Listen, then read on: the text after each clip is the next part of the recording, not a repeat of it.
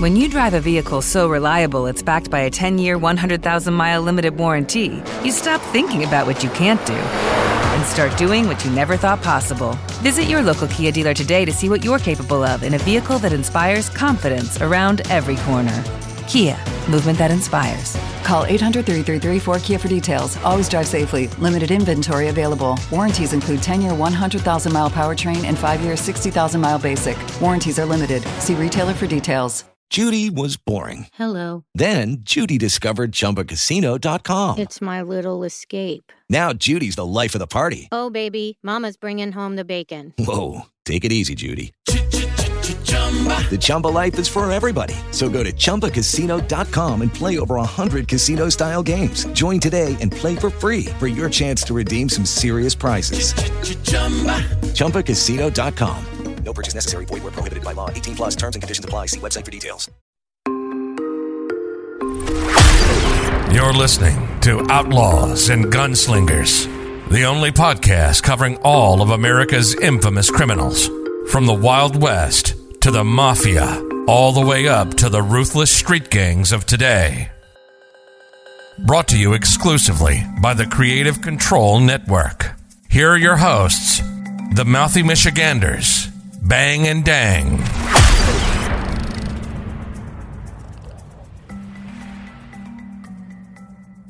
Welcome back to Outlaws and Gunslingers with your hosts Bang and Dang. Bang here, Dang over there. On this episode, of Outlaws and Gunslingers, we're bringing you the um, well-known and well-documented case of the infamous Unabomber that terrorized uh, America from 1978 to 1995, killing three people, injuring 23 others. That dude And, uh, made it a long time. He did. How long did that other, the little bomber and The mail bomber. It was about 20 years, wasn't it? Was it? Yeah. Um, yeah, Theodore John Kaczynski, obviously also known as the Unabomber, American domestic terrorist, former mathematics professor. Of course. He uh, did the bombing between 78 and 95, killing three people, injuring 23, in a nationwide bombing campaign against people he believed to be advanced in modern technology and the destruction of the environment. And he quit. So he quit. teaching in 1969 to pursue a primitive life. Primitive life, I so- wonder- So, did he go out in like in the woods and live off the grid? Well, spoiler, That's yes. a primitive life, right? spoiler, yes, he did, but uh, we will get there, obviously, detailing uh, Well, that's- uh, how he gets there and all that good stuff. But Primitive life gave it away. right, Mm, I'm sure everybody, have, I'm sure all of you have heard of the Unabomber. If not, uh, you're going to learn about it today. Even if you've heard of the Unabomber, you might not have heard of uh, the in-depth. Do you think he story? acted alone? that we're about to cover here today. Kaczynski was born on May 22nd, 1942, in Chicago, Illinois, to working class parents Wanda Teresa and Theodore Richard Kaczynski. That's a hell of a name, Wanda Teresa. And Theodore Richard Kaczynski, a sausage maker. Oh, no. All right. The two were Polish Americans. That makes sense.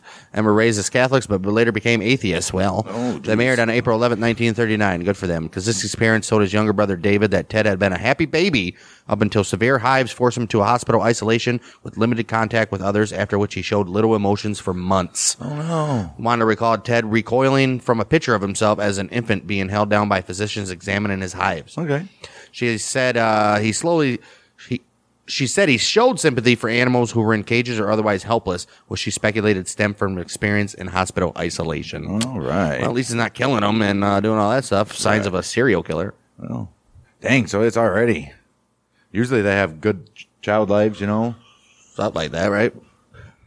From first to fourth grade, ages six to nine, Kaczynski attended Sherman Elementary School in Chicago, where administrators described him as healthy and well adjusted.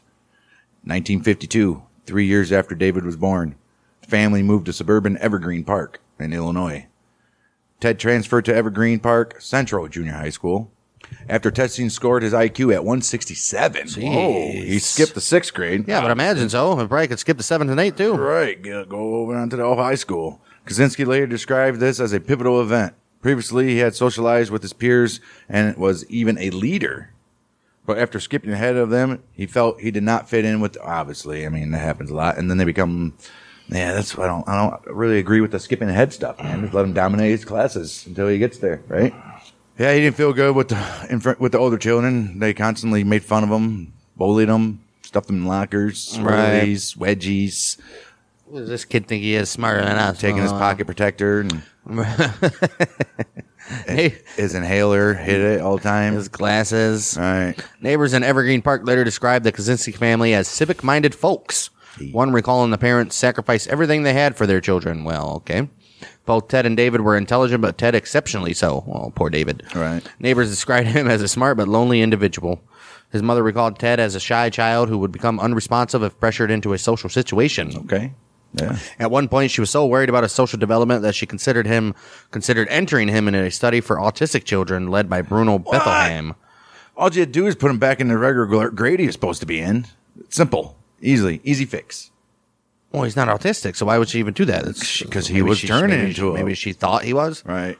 Uh, decided against it after seeing Bettelheim's abrupt and cold manner. Right. Yeah, they didn't treat autistic kids very well back then. There wasn't a lot. Obviously. Not They like didn't even- nowadays. It's like what one every ten thousand or something. No. Autism, autism, Oh, Yeah, right. It's like one in a hundred. one in a hundred thousand or one in a hundred. Hundred. Oh shit. Kaczynski Well, I attended. got I got to fact check myself there. right. One in fifty-four American children is autistic. One in uh, uh, there's around five point four million in uh, the U.S. that are autistic. One in fifty-four American children is autistic. That's ridiculous. Wow. That's never been the case. So that's down because I remember hearing commercials a couple years ago. It was like one in a hundred or something. that's ridiculous. Wow, or it's up, I should say, not down. But Kaczynski attended Evergreen Park Community High School, where he excelled academically. He played the trombone in the marching band and was a member of the mathematics, biology, coin, and German clubs. hey, a coin club Hey, man, there's a lot of coin clubs. and a German club, even though he's Polish. Man, all right. 1996, a former classmate said, he was never really seen as a person, as an individual personality. He was always regarded as a walking brain, so to speak. Oh, you know everybody that had problems with something. Uh, go to Ted. Ted knows the answer. But Uh, he probably got bullied by the stupid kids to do his homework. do his homework and all that. Yeah. During this period, Kaczynski became intensely interested in mathematics, spending hours studying and solving advanced problems. Jeez, you got to be. Uh, Your brain's got to be wired different to be interested in mathematics. First of all, Hmm? he became associated with a group of like-minded boys interested in science and mathematics, known as the Briefcase Boys, for their Nice. penchant for carrying briefcases, all high, highly sophisticated and stuff. Nice. Throughout high school, Kaczynski was ahead of his classmates academically. I mean, briefcase boys. Throughout high school, yeah, he was ahead of his classmates academically. That makes sense. Obviously. Placed in a more advanced mathematics class, he soon mastered the material. Hmm. He skipped the 11th grade, and by attending summer school, he graduated at age 15. Oh wait, wouldn't you love that? Oh, Because this, well, Dang. no, because now he's about to go on to college and stuff. Yeah. Kaczynski was one of the school's five national merit finalists and was encouraged to apply to Harvard. Ooh, of course. He entered Harvard on a scholarship Oh, oh, in wow. 1958 at age 16. Nice. A classmate later said Kaczynski was emotionally unprepared. Of they course he was. They packed him up and sent him to Harvard before he was ready. He didn't even have a driver's license. Right. I mean, you can't just send guys to college at 16 years old. And you imagine the type of people that are going to Harvard? Exactly. Darren is Mm-hmm. Rich, Right. Richie Riches, Snobby. and uh, from the looks of it, a sausage maker's boy is not going to be uh, super rich. So No. During his first year at Harvard, Kaczynski lived at 8 Prescott Street, which was designed to accommodate the youngest and most precocious incoming students in a small, intimate living space. I mean, yeah, right. For the following three years, he lived at Elliott House, which uh, apparently is a famous uh, like frat house or something. house. I wouldn't say frat house, but Housemates and other students at Harvard describe Kaczynski as a very intelligent but socially reserved person. yeah, So it's that theme will continue, it looks like. Kaczynski earned his Bachelor's of Arts degree in mathematics from Harvard, 1962, finishing with a GPA of 3.12. That's pretty low for Harvard. he was 20 years old when he got his bachelor's degree. Wow, crazy. Right. In his second year at Harvard, Kaczynski participated in a study described by author Elston Chase as a purposely brutalizing psychological experiment led by Harvard psychologist Henry, Henry Murray. Okay. Subjects were told they would debate personal philosophy with a student, uh, fellow student, and were asked to write essays detail, detailing their personal beliefs and aspirations. Oh, the essays were given to an anonymous individual who would confront and belittle the subject in what Murray called vehement, sweeping, and personally abusive attacks using the content of the essays as ammunition. Oh. Yo, how would you say this? You suck. Pretty much, right? Wow. Electrodes monitored the subject's psychological reactions.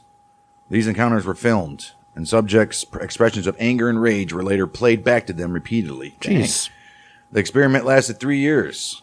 with someone verbally abusing and humiliating Kaczynski each for week. for three years. Oh my! I mean, after the couple like right? You have to be. a few months, you'd probably be used to it. But like, all right, whatever. All right, all right, I mean, how many times are you going to say the same thing over and Right. Mm. over? Kaczynski spent 200 hours as part of the study. Kaczynski's lawyers later attributed his hostility towards mind control techniques to his participation in Murray's study. Uh, it kind of is like mind control. I mean, yeah, yeah.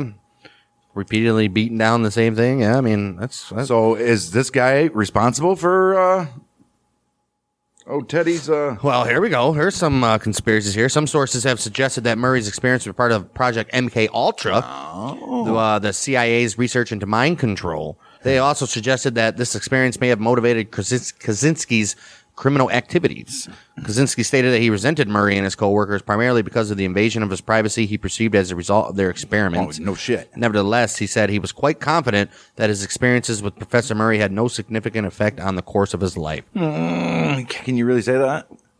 Well, he's confident, I guess. So Well, he went to be assist- assistant professor at UC Berkeley. Nice. apparently, 1962, Kaczynski enrolled at the University of Michigan, where he earned his master's and doctoral degrees in mathematics in 1964 and 1967, respectively. wow. Michigan was not his first choice for postgraduate education. He had applied to uh, University of California in Berkeley and the University of Chicago, both of which accepted but offered him no teaching position or financial aid. So Michigan offered him an annual grant of two thousand dollars, two thousand three hundred ten dollars, equivalent to almost twenty today, and a teaching post. Well, good for him. So he gets to go to school and learn more while teaching. While teaching, right nice. at Michigan, Kaczynski specialized in complex analysis, specifically geog- geometric function theory.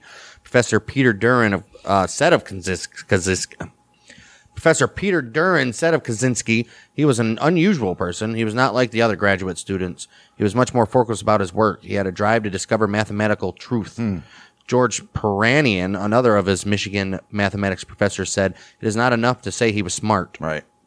Professor Alan Shields wrote about Kaczynski in a great evaluation that he was the best man I have seen. Kaczynski se- received one F, five Bs, and 12 As in his 18 courses at the university. What was the F? I Uh, In 2006, he said he had unpleasant memories of Michigan and felt the university had low standards for grading, as evidenced by his relatively high grades. so he's saying he shouldn't have got those higher grades.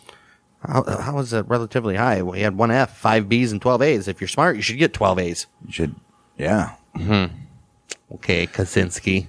All right. For a period of several weeks in 1966, Kaczynski experienced intense sexual fantasies of being a female. Oh, here we go. He decided to undergo gender transition. Oh my goodness. He arranged to meet with a psychiatrist, but changed his mind in the waiting room. Did not disclose his reason for making the appointment. Afterwards, enraged, he considered killing the psychiatrist and other people whom he'd hated. Oh Jeez. no. Now we don't know what he wants. He wants to be Right. a woman. Now he wants to be a serial killer. right. Jeez, just don't be president next. Come on. Kaczynski described this episode as a major turning point in his life. I assume. He said, I felt disgusted about what my uncontrolled sexual cravings had almost led me to do. And I felt humiliated. And I violently hated psychiatrists. Just then, there came a major turning point in my life. Okay, yeah. Like a phoenix. Oh, no. I burst from the ashes of my despair to a glorious new hope. Hmm. A Glorious New Hope, yeah, which is, we'll see, in 1967, Kaczynski's dissertation, Boundary Functions, won the Sumner B. Myers Prize for Michigan's Best Mathematics Dissertation of the Year. Alan Shields, his doctoral advisor, called it the best I have ever directed. Dang. And Maxwell Reed, a member of the dissertation dissertation committee, said, I would guess that maybe 10 or 12 men in the country understood or appreciated it. it's crazy. That's how complex and crazy it was. Jordan probably. Peterson Right. and Well, if he was he was alive then, but um, in late 1967, the 25 year old Kaczynski became an acting assistant professor at the University of California, Berkeley, where he taught mathematics. I would assume, Right. That's what he's going to teach what we taught uh, health. biology. bio. I mean, I guess he maybe could, Could be be math and biology, but not He was in a bio, biology. Uh, what do they call them? Group, club, biology club in high schools, wasn't he? was it biology? I think so. Uh, yeah, Yeah, biology. mathematics, biology, coin, and German clubs. Maybe he taught coin club or a coin uh, something, right? September 1968, Kaczynski was appointed assistant professor. A sign that he was on the track for tenure. Rule getting tenure means Right. he, he can do and say whatever he wants. His teaching evaluation suggests He was not well liked by his students. Oh. He seemed uncomfortable teaching, taught straight from the textbook, and refused to answer questions. Well, that's not a good professor. No, you can't do that. Without any explanation, Kaczynski resigned third, 30th of June in 1969. The chairman of the mathematics department, J.W. Addison, called it a sudden and an unexpected resignation. I bet it was. After resigning from Berkeley, Kaczynski moved to his parents' home in Lombard, Illinois. Dang, he just left California altogether. Illinois. Two years later, in '71, he moved to a remote cabin he had built outside Lincoln, Montana, where, Dang, he's going all over the place. He, where he could live a simple life with little money and without electricity or running water, Nice. working odd jobs and receiving significant financial support from his family. Lucky Land Casino asking people what's the weirdest place you've gotten lucky? Lucky? In line at the deli, I guess? Aha, in my dentist's office.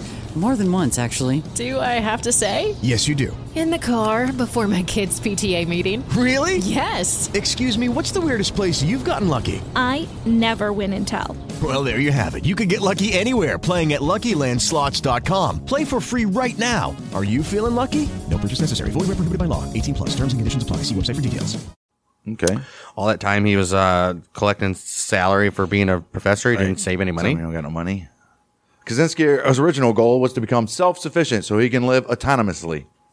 He used an old bicycle to get to town. That's good.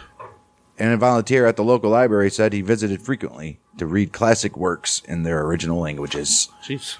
Other Lincoln residents said later that such a lifestyle was not unusual in this area. Probably. I mean, probably. I mean, it's Montana. Remoteness. Yeah. Kaczynski's cabin was described by a census taker in the 1990 census as containing a bed, two chairs, storage trunks, a gas stove, and lots of books. Dude, it was a single room little Right. shed, That's pretty all I much. needed. Uh, started in 1975, Kaczynski performed acts of sabotage, including arson and booby trapping against developments near to his cabin. Oh, he's, Dang. he's doing some. Uh, he's doing some um, Dutton stuff, Right, huh? doing some Dutton stuff up there. All right. It is Montana as well. He also dedicated himself to reading about sociology and political philosophy, including the works of Jacques Ellul. Kaczynski's brother David later stated that Ellul's book, The Techno- Technological Society, became Ted's Bible. Oh. Kaczynski recounted in 1998 When I read the book for the first time, I was delighted because I thought, here is someone who's saying what I've already been thinking. Oh. I mean, when you get something like that, It's always, in, yeah, it's always, uh, he's gonna fall in love with that. uh, whatever you, yeah. Somebody it- thinking like you. Right. In an interview after his arrest, he recalled being shocked on a hike to one of his favorite wild spots. It's kind of a rolling country, not flat. And when you get to the edge of it, you find these ravines that cut very deeply into the cliff like drop offs. And there was even a waterfall there. It was about a two days hike from my cabin. That was the best spot until the summer of 1983. That summer, there were too many people around my cabin. So I decided I needed some peace. I went back to the plateau, and when I got there, I found that they had put a road right through the middle of it. You just can't imagine how upset I was. It was from that point on I decided that rather than trying to acquire further wilderness skills, I would work on getting back at the system.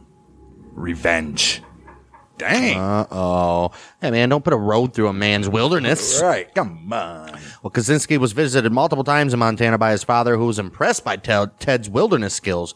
Kaczynski's father was diagnosed with terminal lung cancer in 1990 Mm. and held a family meeting without Kaczynski later that year to map out their future. Okay. In October 1990, his father committed suicide. Dang. I mean, he was going to die, right? Right. We don't But still, you don't kill yourself. Right. Oh, Jeez. Man. Between 1978 and 1995, Kaczynski's mailed or hand delivered a series of increasingly sophisticated bombs that killed three people and injured 23 others. 16 bombs were attributed to Kaczynski. Dang, where was the other ones contributed to?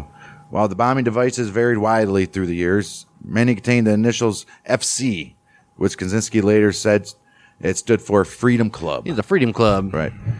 While the bombing devices varied widely through the years, many contained the initials FC. Well, Kaczynski later said that it stands for Freedom Club, uh, which he inscribed on the parts inside. He purposely left misleading clues in the devices and took extreme care in preparing them to avoid leaving fingerprints. Good for him. Fingerprints found on some of the devices did not match those found on the letters attributed to Kaczynski. Jeez, why? Uh, Kaczynski's first mail bomb was directed at Buckley Christ, or Christ Christ, a professor at materials engineering at Northwestern University. Dang. University on May 25th, 1978, a package bearing Christ the Christ Chris. Chris's return address was found in a parking lot at the University of Illinois at Chicago. Oh. The package was returned to Chris, who was suspicious because he had not sent it, so he contacted campus police. Officer Terry Marker opened the package, which exploded and caused minor injuries. Must not be very powerful bombs, obviously. Right. Kaczynski had returned to Chicago for the May 1978 bombing, stayed there for a time to work with his father and brother at a foam rubber factory. August 1978, his brother fired him for writing insulting limericks about a female uh, supervisor. Ted had courted briefly. He was- she must not, uh, He's like, this this this chick don't want me, so guess what? I'm gonna embarrass her. All right. Where did he write it? Like on the bathroom stall or something? The supervisor later recalled Kaczynski as intelligent and quiet, but remembered little of their acquaintanceship and firmly denied they had any romantic relationship. No, Well, I Kaczynski don't- was just fantasizing. I don't think about they. you. Nobody said they had a romantic loca- uh, relationship. He courted, her, so he wanted to. He was Right. trying to flirt with her and get her on a date. Right. Kaczynski's second bomb was sent nearly one year after the first one, again to Northwestern University. The bomb, concealed inside a cigar box and left on a table, caused minor injuries to graduate student John Harris when he opened it. Mm, shouldn't be so nosy, John Harris. Right. minor injuries. Was that mean, like a little Mm. burn on his hand or Yeah, something? Probably cut something. Mm-hmm. In 1979, a bomb was placed in the cargo hold of American Airlines Flight 444, a Boeing 727 flying from Chicago to Washington, D.C. A faulty timing mechanism prevented the bomb from exploding, but it released smoke, which caused the pilots to carry out an emergency landing. Nice. Dang, he was trying. To, he was about to blow up a plane. Dang. Dude. Authorities said it had enough power to obliterate the plane had it exploded. Whoa. Kaczynski sent his next bomb to Percy Wood, who was the president of United Airlines. Oh. Jeez. Uh, That's why. uh, That's why they call him uh, the Unabomber. By the way, we'll get into that. I'll spoil it for you, as he bombed universities and airlines. Uh, the code name was the Unabomb uh, for FBI, so the public started calling him the Unabomber. Kaczynski felt fault. Kaz- Kaczynski's left faults. Kaczynski left false clues in most bombs, which he intentionally made hard to find to make them appear more legitimate. Clues included metal plates stamped with initials FC, hidden somewhere, usually in the pipe and cap. Pipe and cap. The pipe and cap. Uh, a note left in a bomb that did not detonate, reading, Woo, it works, but it didn't. I told you it would, RV. Oh, so he's acting like he had a note to somebody named Woo. Maybe. No, that's exactly what it is. It's supposed to be a Woo. It works. I told Woo, you it would. works. RV. I told you it would. RV. And the Eugene O'Neill $1 stamps often used to send his boxes. He sent one bomb embedded in a. Don't you? Can they think they can uh, track those stamps? I don't think so. I doubt it. Right. Would your stamps have serial numbers? I don't know. He sent one bomb. He sent one bomb embedded in a copy of Sloan Wilson's novel Ice Brothers. Good for him. The FBI theorized that Kaczynski's crimes involved a theme of nature, trees, and wood. He often included bits of a tree branch and bark in his bombs. His selected targets included Percy Wood and Professor Leroy Wood. Crime writer Robert Gray Smith noted his obsession with wood was a large factor in the bombings. It has a large uh, uh, wood obsession. In 1981, a package that had been discovered in a hallway at the University of Utah was brought to the campus police and was defused by a bomb squad. In May of the following year, a bomb was sent to Patrick E. or Pat- Patrick C. Fisher, a professor teaching at Vanderbilt. Fisher was on vacation in Puerto Rico at the time, and his secretary Janet Smith opened the bomb and received injuries to the face and arms. First of all, secretary, why are you opening other people's mail? Right. Get what you deserve. Man, Kaczynski- Curi- right. curiosity killed the secretary. right. Kaczynski's Oh, next. Mm, Sorry, sorry for the uh, forced comedy there, guys. Mm. Forced. Kaczynski's next two bombs targeted people at the University of California, Berkeley. Hey, it's about time. I mean, the people that he really has a gripe. I don't even know if he has a gripe against Berkeley. They gave him everything he wanted. Right. Maybe the kids made fun of him or something. Mm, He just- maybe. The first in July of 1982 caused serious injuries to engineering professor Diogenes Diogenes Angelakos. That's a Greek. Diogenes Angelakos. I don't know how to say that name, guys. D I O G E N E S, his first name, A N G E L A K O S, last name. Nearly three years later, May 1985, John Hauser, I can say that one, a graduate student and captain in the United States Air Force. Oh, no. Lost four fingers and vision one eye. Oh, jeez. Kaczynski handcrafted a bomb from wooden parts. A bomb sent to the Boeing Company in Auburn, Washington, was defused by a bomb squad the following month. November 1985, Professor James McConnell and research assistant Nicholas Suano, Suino were both severely injured after Sueno opened a mail bomb addressed to McConnell. Why are these people ma- uh, opening other people's mail, dude? Hey, would you get that mail and open it up for me real quick? yeah, I guess. no maybe. problem. No problem. In late 1985, a nail and splinter loaded, oh, geez. no. A splinter loaded bomb placed in the parking lot of his store in Sacramento, California, killed 38 year old computer store owner Hugh Scrutton. Killed. First, uh, first casualty here. A similar attack against a computer store took place in Salt Lake City on February 20th, 1987. The bomb, disguised as a piece of lumber, injured Gary Wright when he attempted to remove it from the store's parking lot. Jeez. Oh, that is a good thing. Put it like a piece of lumber down there, and nobody knows there's a bomb inside of it. Jeez.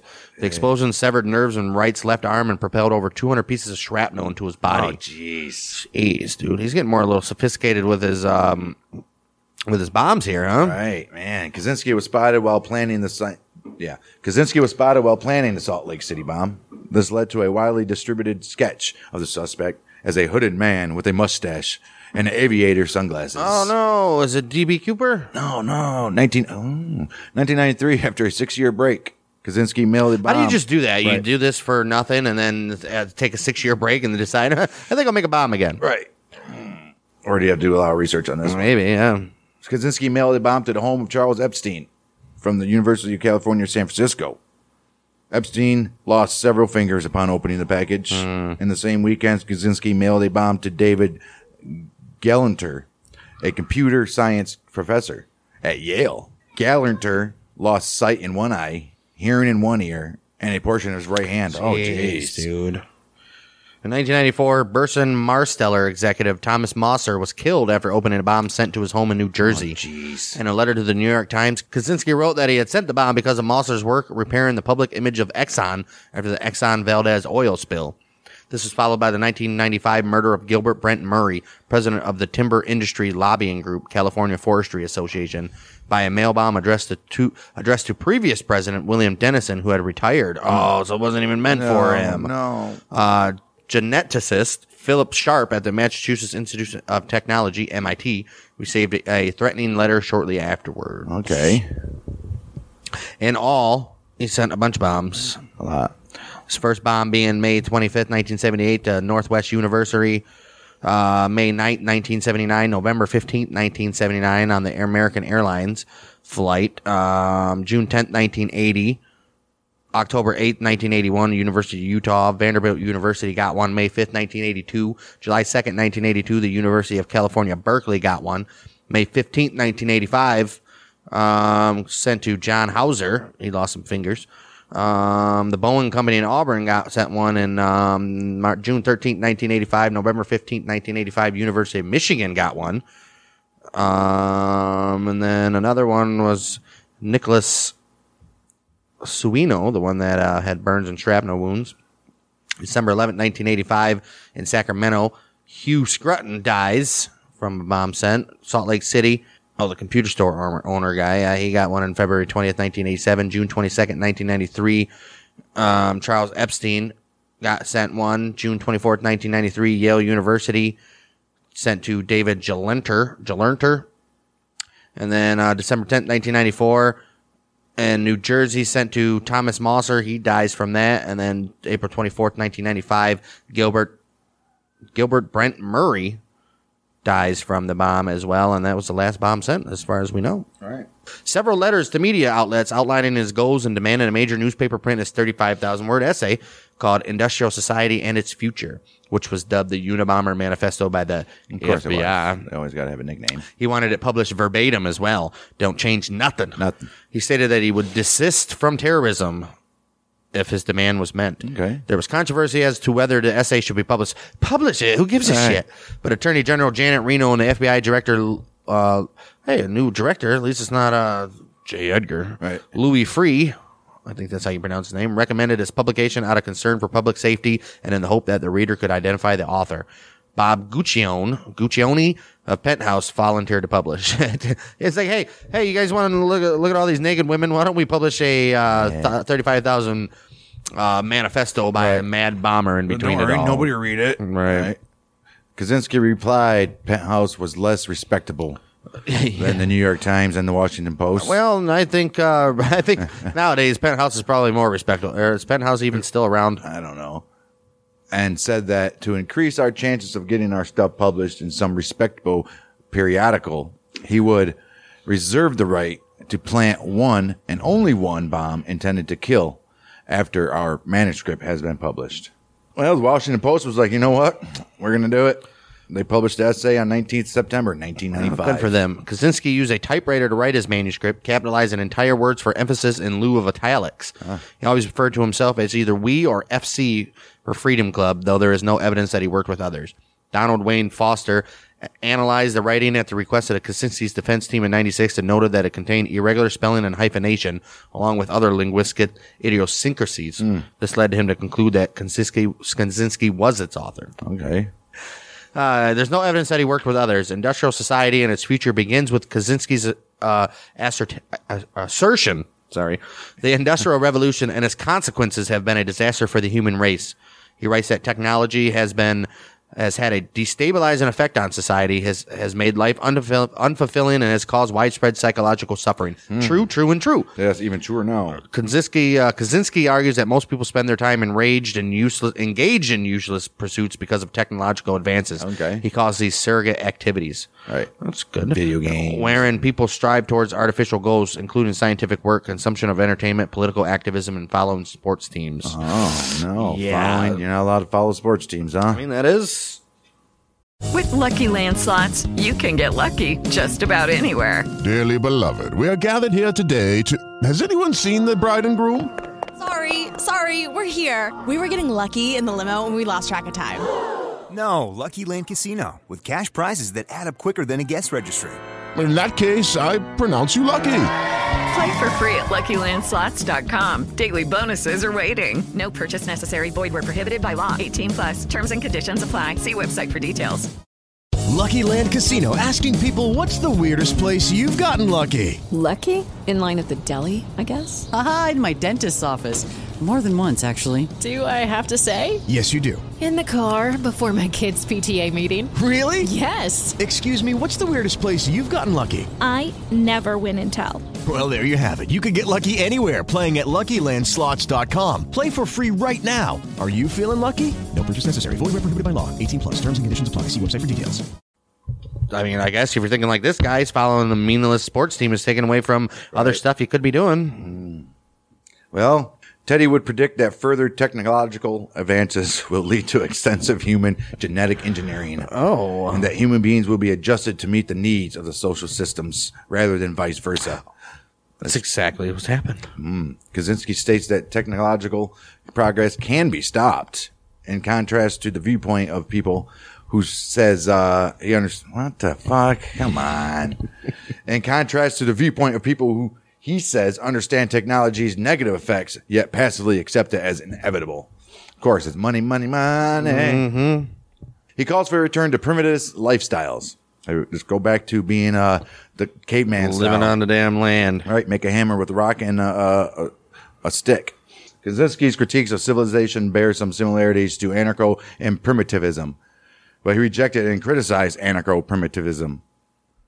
He didn't like their views. He did said. not like the views. He argues that the erosion of human freedom is natural product of an industrial society because the system has to regulate human behavior closely in order to function. Okay. And that reform of the system is possible as drastic changes to it would not be implemented because of their disruption of the system. Okay. He states that the system has not fully achieved control over all human behavior and is in the midst of a struggle to gain that control. They are. Fast forward, um, what was this 95 Yeah. fast forward 20 years 25 years and uh, it's control of the system Crazy. kaczynski predicts that the system will break down if it cannot achieve significant control and that is likely the issue will be cited within the next 40 to 100 years Ooh, we're getting there. he states that the task of those who oppose industrial society is to promote stress within and upon the so- uh, and upon the society and to propagate anti-technology ideology. Right. One of that one that offers the counter ideal of nature. Kaczynski goes on to say that a revolution will be only possible when industrial society is sufficiently unstable. Here's where the canceling comes. Oh no, a significant portion of the document is dedicated to discussing left wing politics. Kaczynski attributing many of society's issues to leftists. He defines leftists as mainly socialists, collectivists, politically correct types, feminists, gay, disability activists, animal rights activists, and of such that likes. True. Pretty accurate description of the leftist. Of the leftists. uh, He believes that over socialization and feelings of inferiority primarily drive leftism. Inferior inferiority, yeah, and derides it as one of the most widespread manifestations of the craziness of our world. Dude, how is this guy so right in 1995? Kaczynski adds. now we're gonna hear it. Oh, these guys are uh, Unabomber sympathists, or sympathizers. Well, I'm just agreeing No, with just- his description of, of the leftists was. leftists are, right. Kaczynski adds that the type of movement he envisions must be anti-leftist and refrain from collaboration with leftists, as i- in his view, leftism is the long run inconsistent with wild nature, with human freedom, and with the elimination of modern technology. I mean, you really can't just discredit them altogether. I mean, you got to work with them. who is Compromise. the who uh, Silicon Valley, where all this technology is uh uh coming from? YouTube, Twitter, all that shit. Who are those people? Yeah, it's true. Lefties. They're the ones that are making these big technological shit. That's true. So he didn't even know this then. Nothing like this is even happening that's happening now, and he's Well, already 95, saying I'm this. Sure, it was Bill Gates is already dominating shit. He also criticizes. Cons- oh, that's you. He also criticizes conservatives, describing them as fools who whine about the decay of traditional values, yet enthusiastically support technological process and economic growth. These things, he argues, have led to this decay. He's not wrong there either. Wow, James- that's spot on of the old rhinos. Sure was. James Q. Wilson, in 1998 New York Times op ed, wrote If it is the work of a madman, then the writings of many political philosophers, Jean Jacques Rousseau, Tom Paine, Karl Marx, are scarcely more sane. The Unabomber does not like socialization, technology, leftist political causes, or conservative attitudes. Nope. Apart from his call for an, an unspecified revolution, his paper resembles something that a very good graduate student might have written. Oh, so now he's calling him. He's a very good graduate student. Right. Well, that's he's trashing his intelligence pretty much. A fellow alumnus of Harvard in 2000 for the Atlantic wrote that it is true that many believe Kaczynski was insane because they needed to believe it. They needed to believe it. Right. They thought he was insane. But the truly disturbing aspect of Kaczynski and his ideas is not that they are so foreign, but they are so familiar. Ah, that's what it is. You get called crazy because you're speaking the truth that everybody else is thinking, right? He argued that we need to see Kaczynski, Kaczynski as exceptional, madman, or genius because the alternative is so much more frightening. University of Michigan Dearborn philosophy professor David Scribina helped to compile Kaczynski's work into the 2010 anthology Technological Slavery, including the original manifesto letters between Scribina and Kaczynski and other essays. Kaczynski updated his 1995 manifesto as Anti Tech Revolution Why and How to address advances in computers and the internet. He advocates practicing other types of protest and make no mention of violence. According to a 2021 study, Kaczynski's manifesto is a s- synthesis of ideas from a from three well-known academics: French philosopher Jacques Ellul, British zoologist Desmond Morris, and American psychologist Martin Seligman. Okay, so he's listening to those guys and forming his opinion off of that, right? Right. Well, because of the material used to make the mail bombs, U.S. postal inspectors who initially had responsibility for the case labeled the suspect junkyard bomber. It was made of scrap parts and stuff. Right, the old junkyard bomber. Well, FBI Inspector Terry D. Turchi was appointed to run the Unabomb, which university stands for University and Airline Bomber Investigation. In 1979, an FBI-led task force that included 125 agents from the FBI, the uh, ATF, and the U.S. Postal Inspection Service was formed. Um, the task grew to more than 150 full-time personnel, but, mo- but but minute analysis of recovered components of the bombs and the investigation into the lives of the victims proved of little use in ident- identifying the suspect who Right. built the bombs primarily from scrap materials available almost anywhere. Investigators later learned that the victims were chosen indiscriminately from library research. 1980, Chief Agent John Douglas, working with agents in the FBI's Behavioral Science Unit, issued a psychological profile of the unidentified bomber. It described the offender as a man with above average intelligence and connections to ac- academia. How are these guys so good? Right. this profile was later refined to characterize the offender as a neo Luddite, holding an academic degree in the hard sciences, but this psychologically based profile was discarded. in 1983. FBI analysts developed an alternative theory that concentrated on the physical evidence in the recovered bomb fragments. Well, in this rival profile, the suspect was characterized as a blue collar airplane mechanic. Wrong. The Unabomb Task Force set up a toll free telephone hotline to take calls related to the investigation with a million dollar reward for anyone who could provide information leading up to his capture. A million dollars? Well, actually putting up some money there. Before the publication of his manifesto, which we'll get to, Kaczynski's brother David was encouraged by his wife to follow up on suspicions that Ted was the Unabomber. Dang, so he even knew before. He had some uh, he had some feelings there. Right. He uh, David was dismissive at first, but he took the likelihood more seriously after reading the manifesto a week after it was published in September of '95.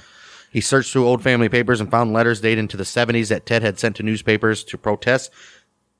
Oh, so he's already sending right newspapers before then to protest the abuses of technology using phrasing similar to that in the manifesto. How the hell has the FBI not found this out? Right. Hmm. Before the manifesto's publication, the FBI held many press conferences asking the public to help identify the Unabomber. They were convinced that the bomber was from the Chicago area, where he began his bombings, had worked in or had some connection to Salt Lake City, and by the 1990s had been in association with the San Francisco, San Francisco Bay Area. This geographical information and the wording and ex- excerpts from the manifesto that were released before the entire text of the manifesto was published persuaded David's wife to urge him to read it. Hmm. After the manifesto was published, the FBI received thousands of leads in response to its offer of a reward for information leading to the identification of the Unabomber. While FBI reviewed new leads, Kaczynski's brother David hired private investigator Susan Swanson in Chicago to investigate Ted's activities discreetly. David later hired uh, Washington, D.C. attorney Tony Biscali- Biskedgley to organize the evidence acquired by Swanson and contact the FBI given the presumed difficulty of attracting the FBI's attention. Huh. Kaczynski's family wanted to protect him from the danger of an FBI raid, such as such as those at Ruby Ridge or Waco. Mm, you all know what happened there, which is also conspiracy theoried uh, FBI ran stuff there. But that's a different show. Since they feared a violent outcome from any attempt by the FBI to contact Kaczynski. Early 1996, an investigator working with Bisegli contacted former FBI hostage negotiator and criminal profiler Clinton R. Van Zant. Bisegli asked him to compare the manifesto to typewritten copies of handwritten letters David had received from his brother.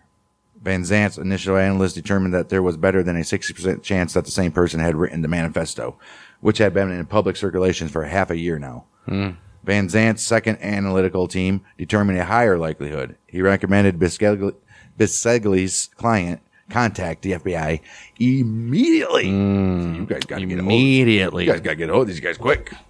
In February 1996, he gave the copy of the 1971 essay written by Ted Kaczynski to Molly Flynn at the FBI. She forwarded the essay to San Francisco based task force.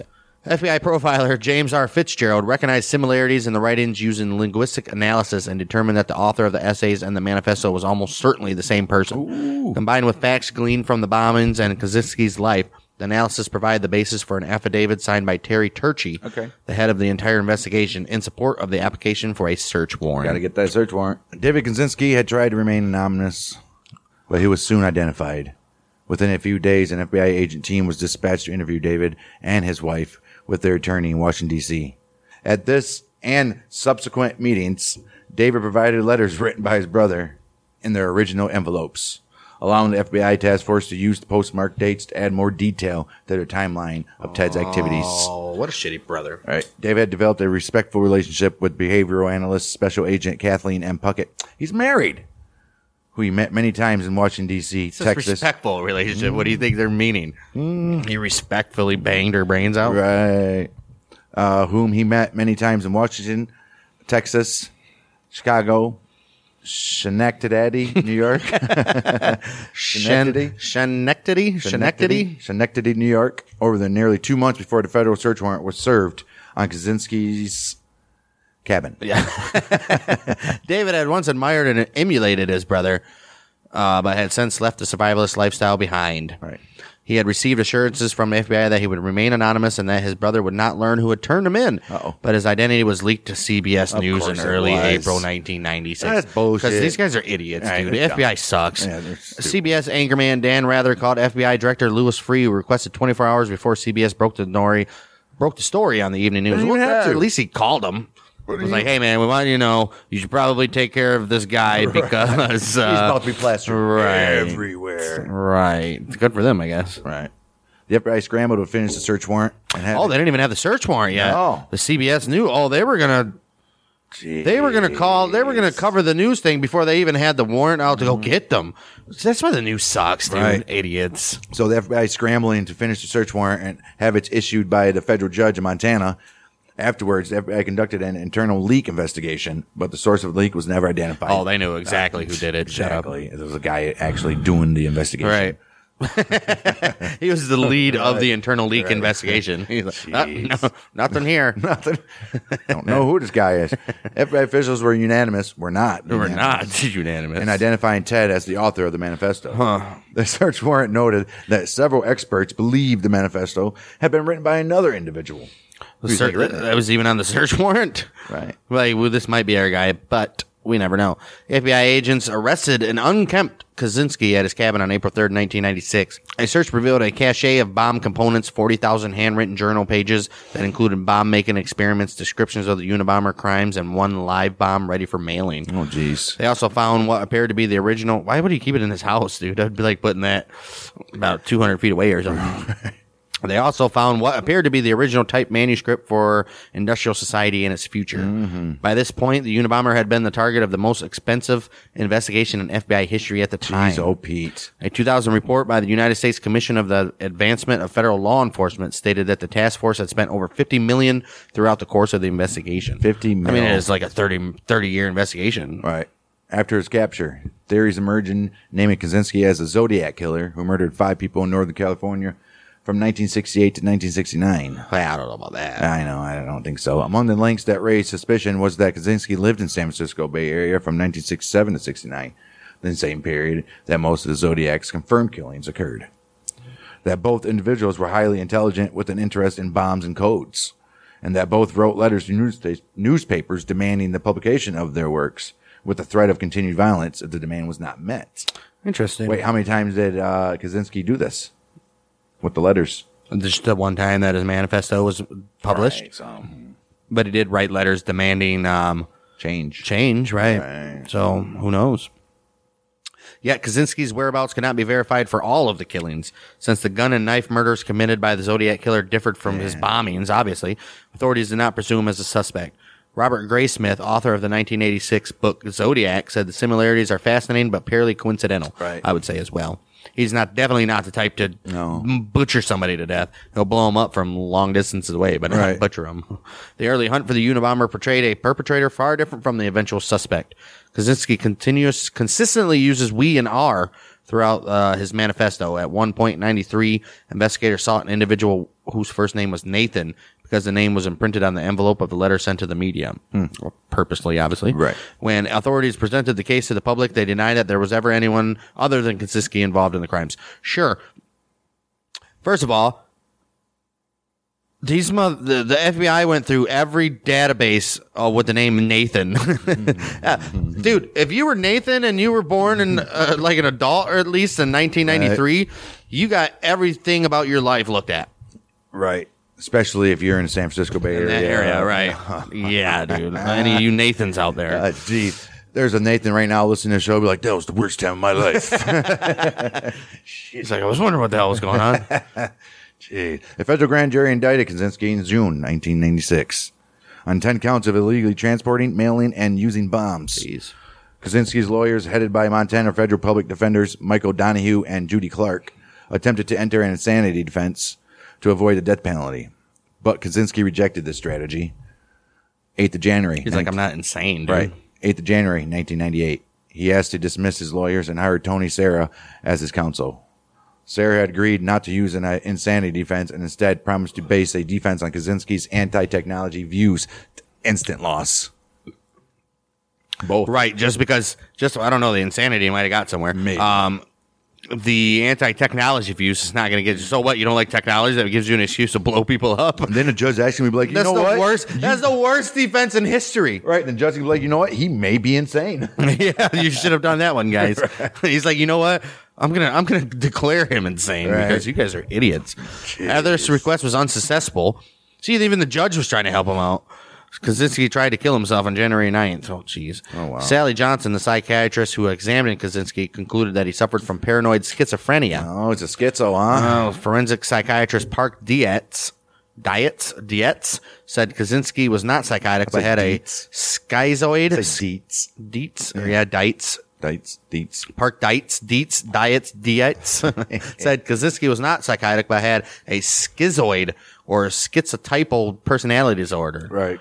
Uh, in his 2010 book, Technological Slavery, he's dude's writing a book in prison. Right, nice. Uh, Kaczynski said that two prison psychologists who visited him frequently for four years told him they saw no indication that he suffered from paranoid schizophrenia, and the diagnosis was ridiculous and a political diagnosis, obviously. I Uh, they- don't, think, don't think he has nothing. He just literally was like, "Screw you guys! I'm going to blow you all up because you took away my one calm spot that I hiked in the woods one day." Right. Maybe And- he is psycho. I don't know. And plus, stuff he was saying about the technology was Right. true, and they didn't like people spewing that kind of truthness.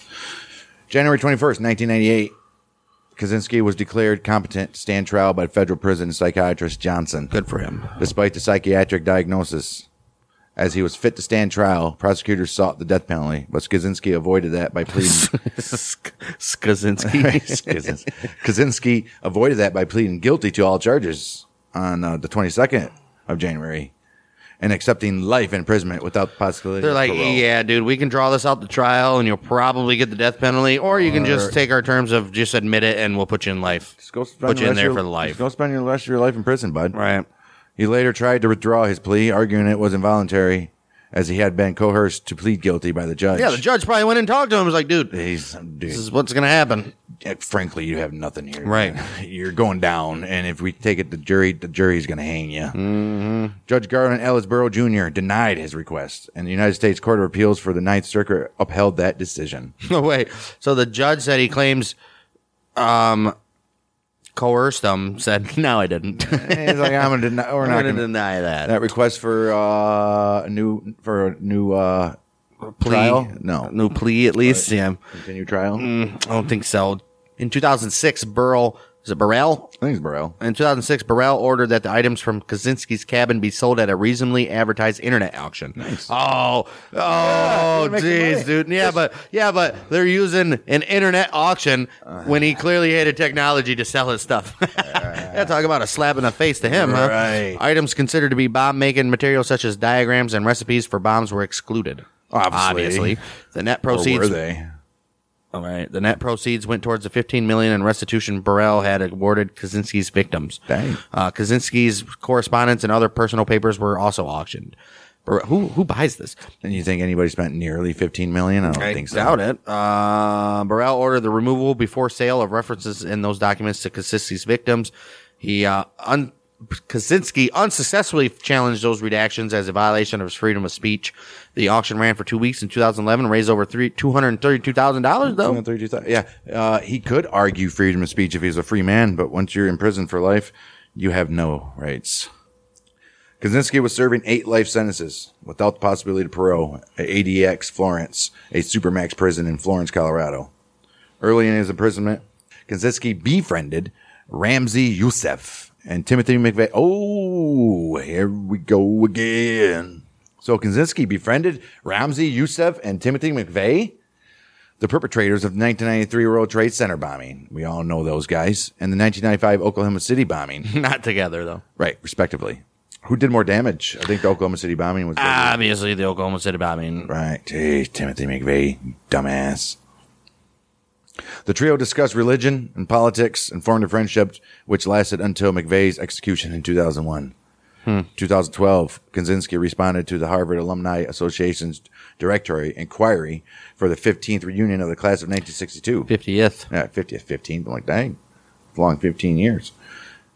He listed the occupation as prisoner and his eight life sentences as awards. What awards did you have? Well, I got eight life sentences at the ADX Florence Supermax prison Yeah, in Florence, baby. Colorado. Look at me. Mm-hmm. Suck on it.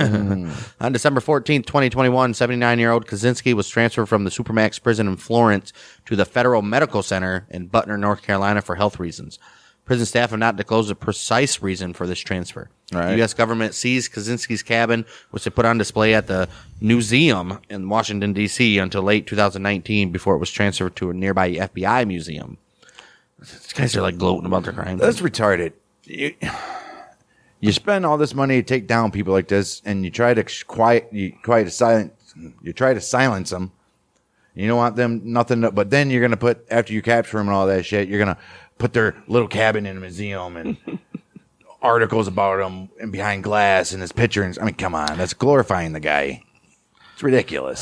Same thing as same thing we're um, doing now. Same, right, Yeah, pretty much. Same thing as Bonnie and Clyde's uh, shot up, shot up car, vehicle and all right. that shit, dude. Jeez, oh, Pete. In October 2005, Kaczynski offered to donate two rare books to the Melville J. Hershkovitz Library of African Studies at Northwestern University's campus in Evanston, Illinois, the location of his first two attacks. Ah, well, the library rejected this offer on the grounds that it already had copies of the works. The Labadie collection, Labadie, right, part of the University of Michigan Special Collections Library, houses Kaczynski's correspondence with over 400 people since his arrest, including replies, legal documents, publications, and clippings. His writings are among the most popular selections in University of Michigan Special Collections. Hmm. The identity of the mo- of the most correspondence will remain sealed to 2049. Oh, so everybody he's been writing with and uh, communicating with over his time in prison, we don't know until 2049 why. Sealed documents. Why? Why do you think? Huh. Uh, Kaczynski has been portrayed in and inspired multiple artistic works in the realm of popular culture.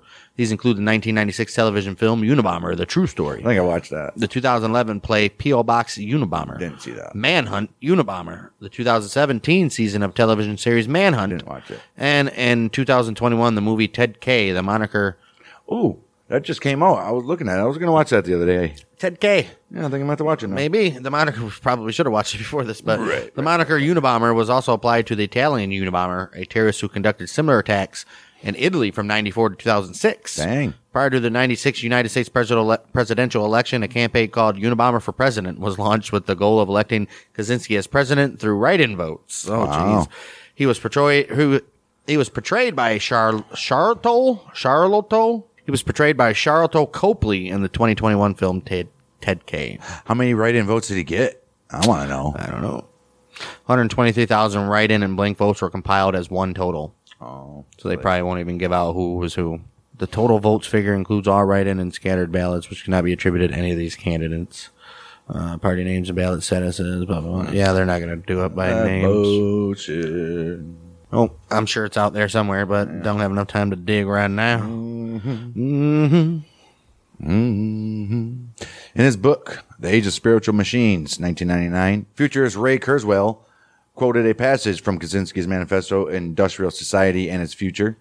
In turn, Kaczynski was referenced by Bill Joy, co founder of Sun Microsystems, in the 2000 Wired article, Why the Future Doesn't Need Us. Joy stated Kaczynski is clearly a Luddite but simply saying this does not dismiss his argument. Uh, Professor John Jean Marie Apostolides has raised questions surrounding the ethics of spreading Kaczynski's views. Well, Oh, see? It's like, should we be doing this, or is it bad that Should we're we, doing it? right? Various radical movements and extremists have been influenced by Kaczynski. Right. People inspired by Kaczynski's ideas show up on uh, in unexpected places, from nihilist, anarchist, and eco str- extremist movements to conservative intellectuals. Mm-hmm, Anders Behring Breivik, the perpetrator of the 2011 Norway attacks, published a manifesto which co- copied large portions of uh, Kaczynski's. Wow. With certain terms substituted, replacing leftists with cultural Marxists what's and the difference? multiculturalists. What's the difference? What's the difference? Uh, What's the difference? Over 20 years after Kaczynski's imprisonment, his views have inspired an online community of primitivists and neo Luddites. One explanation for the renewal of his interest in his views is the television series Manhunt Unabomber, Makes sense. which aired in 2017. Kaczynski is also frequently referred to by eco fascism online. Although some militant fascist and neo Nazi groups idolize him, Kaczynski described fascism in his manifesto as a kook ideology and Nazism as evil. Yeah, I would assume he would, right? Uh, that's going to do it for this episode of Outlaws and Gunslingers, the Unabomber. We went a little long in this one, about an hour and 20 ish around there somewhere after the editing's all done, I'm assuming, which we usually been trying to keep them at about 40 to 45. But, uh, Number part. we were one to gonna we two's, were gonna man. do part two, part ones and part twos, but it didn't really need a part two. And some some episodes are obviously gonna need a part two where they're gonna be an hour long each or something like that. But this one, I think you guys can handle an hour and twenty minutes of uh, the episode. So that can you is how we are gonna end this one with the Unabomber. His whole uh, explanation: he di- didn't like lefts, he didn't like conservatives, he didn't like technology, and supposedly he was not crazy either. Supposedly he was not crazy.